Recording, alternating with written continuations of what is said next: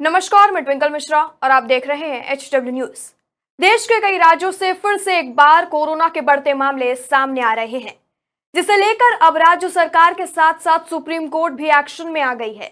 Corona की vaccine को लेकर सुप्रीम कोर्ट का बड़ा बयान सामने आया है, जिसमें सुप्रीम कोर्ट ने ये कहा है कि किसी भी व्यक्ति को वैक्सीनेशन के लिए बाध्य नहीं किया जा सकता है। सुप्रीम कोर्ट के जस्टिस एल नागेश्वर राव और जस्टिस बी आर गवई की बेंच एक याचिका पर सुनवाई कर रही थी। और इसी दौरान कोर्ट ने आर्टिकल 21 का हवाला देते हुए कहा कि शारीरिक अखंडता को बिना अनुमति के भंग नहीं किया जा सकता है। और ऐसे में देश में वैक्सीनेशन देश में अनिवार्य नहीं किया जा सकता है। अब आपको बताते हैं कि पूरा मामला आखिर है क्या। एनडीटीवी की एक रिपोर्ट के मुताबिक राष्ट्रीय तकनीकी सलाहकार समूह टीकाकरण यानी एनटीएजीआई के पूर्व सदस्य डॉक्टर जैकब पुलियल ने दिल्ली मध्य प्रदेश तमिलनाडु और महाराष्ट्र के कोविड वैक्सीन अनिवार्य करने के खिलाफ सुप्रीम कोर्ट में अर्जी दाखिल की है। याचिका में कहा गया है कि केंद्र का कह, कहना है कि वैक्सीनेशन स्वैच्छिक है लेकिन राज्यों ने इसे कुछ उद्देश्यों के लिए अनिवार्य कर दिया है। वैक्सीनेशन जनादेश को असंवैधानिक घोषित करने के निर्देश जारी करें। केंद्र सरकार की इस दलील को सुप्रीम कोर्ट में चुनौती देते हुए याचिकाकर्ता जैकब पुलियल ने कहा है कि केंद्र सरकार भले ये कह रही है कि टीकाकरण ऐच्छिक है, अनिवार्य नहीं, लेकिन दिल्ली, तमिलनाडु, महाराष्ट्र और मध्य प्रदेश जैसे राज्यों में तो उसे अनिवार्य ही बना दिया गया है। जैकब की याचिका में मांग की गई है कि सरकार कोविड 19 के टीकों के क्लिनिकल ट्रायल की रिपोर्ट और उनकी क्षमता के आंकड़े सार्वजनिक करे, ताकि आम जनता को सब कुछ पता चल सके। सुनवाई के दौरान याचिकाकर्ता की ओर से प्रशांत भूषण ने कहा था कि सीरो रिपोर्ट के मुताबिक दो से तीन लोग कोरोना संक्रमित अब हो चुके हैं। ऐसे में वैक्सीन से ज़्यादा एंटीबॉडी कारगर है। अब पॉलिसी बनाई गई है कि वैक्सीन नहीं लगाई तो यात्रा नहीं कर सकते। इसके अलावा और भी कई पाबंदियाँ लगाई गई हैं। केंद्र सरकार पर निशाना साधते हुए भूषण ने साथ ही कहा कि सरकार क्लिनिकल डेटा को सार्वजनिक नहीं कर रही है और वैक्सीन स्वैच्छिक है तो अगर कोई वैक्सीन नहीं लगवाता है तो उसे किसी सुविधा से वंचित नहीं किया जाए।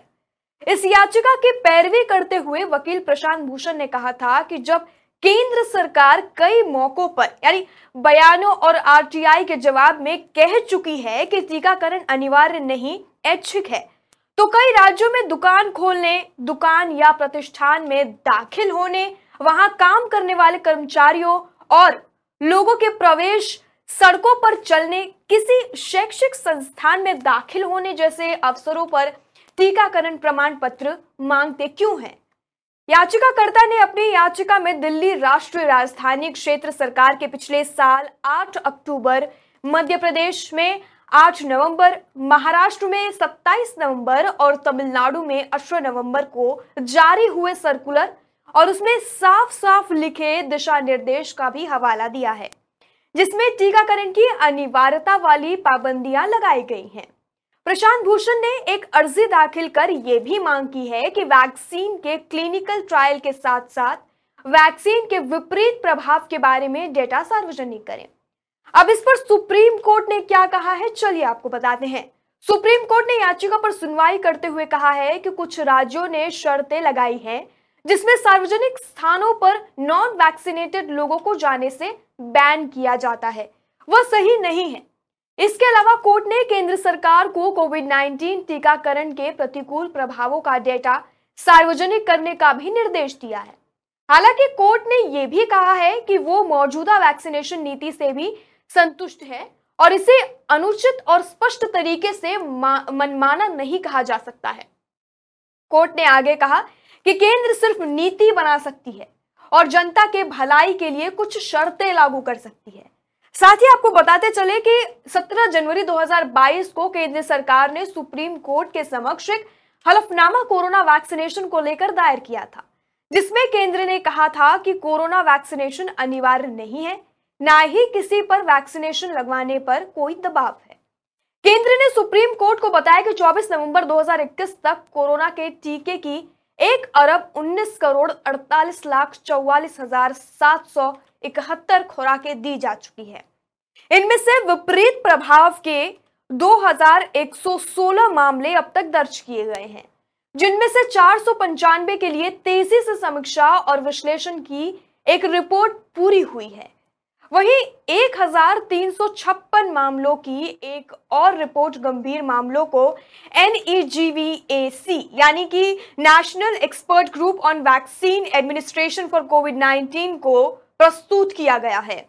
केंद्र ने आगे बताया कि शेष मामलों की त्वरित समीक्षा और विश्लेषण चल रहा है और जल्द ही इसे पूरा कर लिया जाएगा। वहीं केंद्र सरकार की तरफ़ से सॉलिसिटर जनरल तुषार मेहता ने कहा था कि इस याचिका पर सुनवाई ना हो। इससे वैक्सीन के लिए हिचकिचाहट बढ़ सकती है। देश बड़ी मुश्किल से इससे बाहर आया है। अब तक की अगर बात करें तो देश में कोरोना से कुल चार दशमलव तीन करोड़ लोग संक्रमित हो चुके हैं और करीब पाँच दशमलव दो लाख मरीजों की मौत हो चुकी है।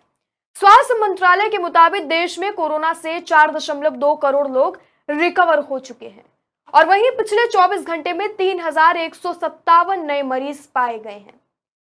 इस रिपोर्ट पर आपका क्या कहना है, कमेंट कर हमें ज़रूर बताएँ। वीडियो यही समाप्त होता है। धन्यवाद।